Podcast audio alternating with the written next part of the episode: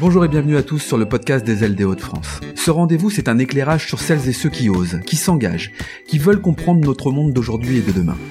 Avec ce podcast, nous prenons et nous donnons la parole à des femmes qui ont un impact positif sur les autres et pour les autres.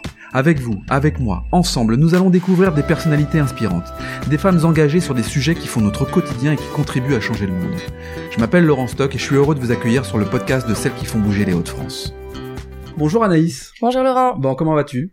Très bien. Très bon, bien. je suis, je suis ravi en tout cas d'être euh, ici euh, au sein de la Caisse d'épargne euh, Hauts-de-France. Ben, bienvenue. Ah, Merci à toi. Avec euh, avec toi. Alors, t'as le bonjour de, de Claire puisqu'on a rencontré euh, Claire il y a, il y a quelques temps Mhm, pour ce premier podcast des ailes des Hauts-de-France. mhm. Et elle te passe donc le bonjour parce que t'as as travaillé avec elle pour sa société euh, Pinkflow, c'est ça? C'est ça, justement, on a euh, déployé quelques wallboards de sa société dans, dans l'entreprise et euh, j'ai pu euh, participer à l'aspect data. Bon, très bien. Alors, tu es euh, data analyst au sein de la, la Caisse d'épargne de France. Euh, avant de rentrer dans, dans le détail finalement de, de ce métier, de ce nouveau métier même, j'ai j'ai envie de dire, euh, ou en tout cas euh, méconnu du grand public, euh, ce que je te propose pour euh, mieux te cerner, mieux te comprendre, c'est que tu te présentes à nous tout simplement, et puis également ton parcours. Tiens, ça, ça m'intéresse. Du coup, je m'appelle euh, Anaïs Comine, je suis euh, chef de projet data à la Caisse d'épargne depuis maintenant euh, un an, même exactement un an et vingt jours. Mhm. Euh, j'ai euh, j'ai fait des études en fait de sociologie pour commencer Ouais. et euh, c'est vraiment en troisième année où j'ai vraiment découvert la data Ouais. parce qu'en sociologie on, on aborde beaucoup l'aspect des enquêtes et Ouais. donc du coup forcément des statistiques, ouais, évidemment. des données et euh, c'est comme ça que j'ai découvert la data et que du coup je suis partie en master euh, de data Ouais. pour euh, vraiment me spécialiser spécialiser là-dedans. Donc, t'as fait quoi? Un stage au sein de la Caisse d'épargne de France? C'est ça. En Ouais. deuxième année de master, j'ai postulé et euh, j'ai eu un stage euh, à l'ingénierie bancaire au sein de la E CEHDF. Très bien, bravo. Alors, euh, la data, euh, la fonction de data analyst, la data finalement euh, au sein de ton métier, euh, la data c'est un terme un peu générique, c'est un peu euh, un terme qu'on n'arrive pas trop à, dé- à décrypter. C'est quoi la data pour toi Anaïs? Et comment tu l'utilises finalement euh, au sein de la, la caisse d'épargne? Déjà, qu'est-ce que c'est la data? Je décrirais beaucoup la data comme étant euh, comme si on voyait un énorme fichier Excel avec Ouais. des millions et des millions de lignes, avec des centaines et des centaines de colonnes, et on a des milliers de fois ce fichier Excel. Mm. Et euh, la valeur ajoutée du data analyst, c'est qu'il va réussir à croiser toutes ces informations pour en ressortir de la valeur ajoutée. Principalement, aujourd'hui, on travaille notamment euh, au service de nos clients. Euh, je pense notamment à la fiabilisation des données des clients. Euh, derrière, il y a des vrais enjeux de sécurité, c'est c'est-à-dire potentiellement, si on a le mauvais numéro de téléphone d'un client, quand il doit valider un virement, euh, on lui envoie pas sur le bon téléphone. Eh oui.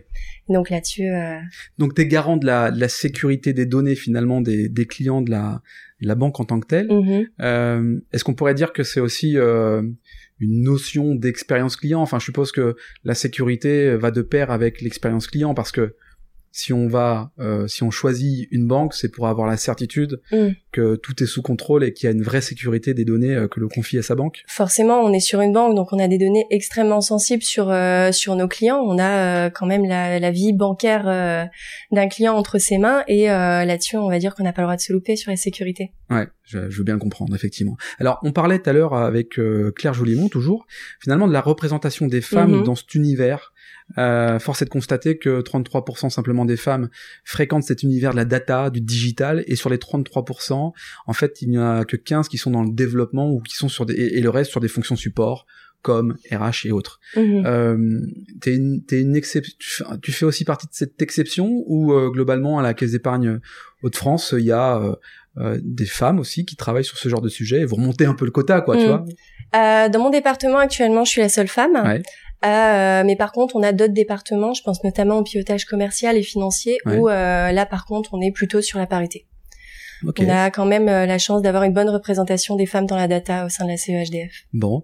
Et comment toi tu vois la, la, la, la place de la femme finalement dans l'univers de la data, de la base de données, des éléments qui sont clés pour la sécurité? Est-ce qu'il y a une, une manière de d'aborder ce sujet-là ou, ou pas du tout d'après toi?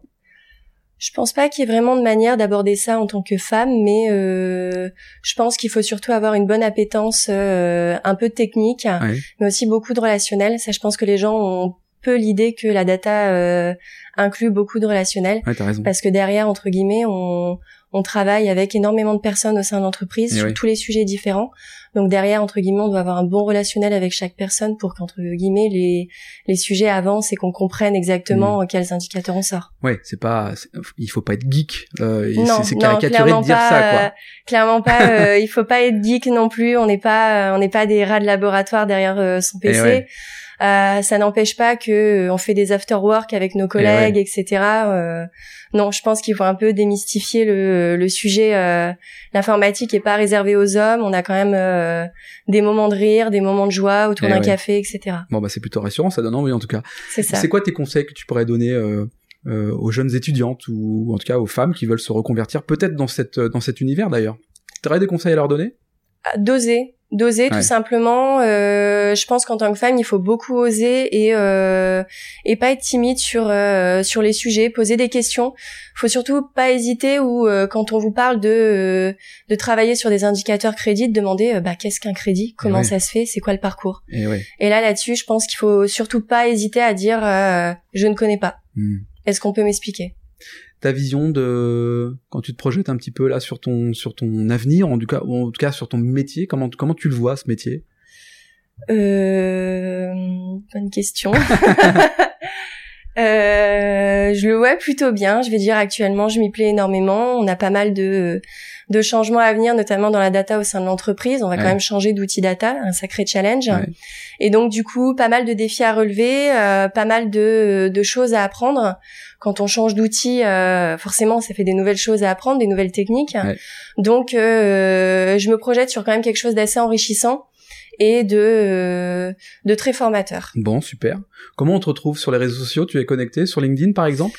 Euh, sur LinkedIn, oui. Bon, eh ben écoute, euh, merci Anaïs, merci pour cette euh, pour ce premier échange Mais et de puis rien. euh, longue vie euh, au sein de la Caisse d'épargne de France avec la data. Ben merci. À bientôt. À bientôt.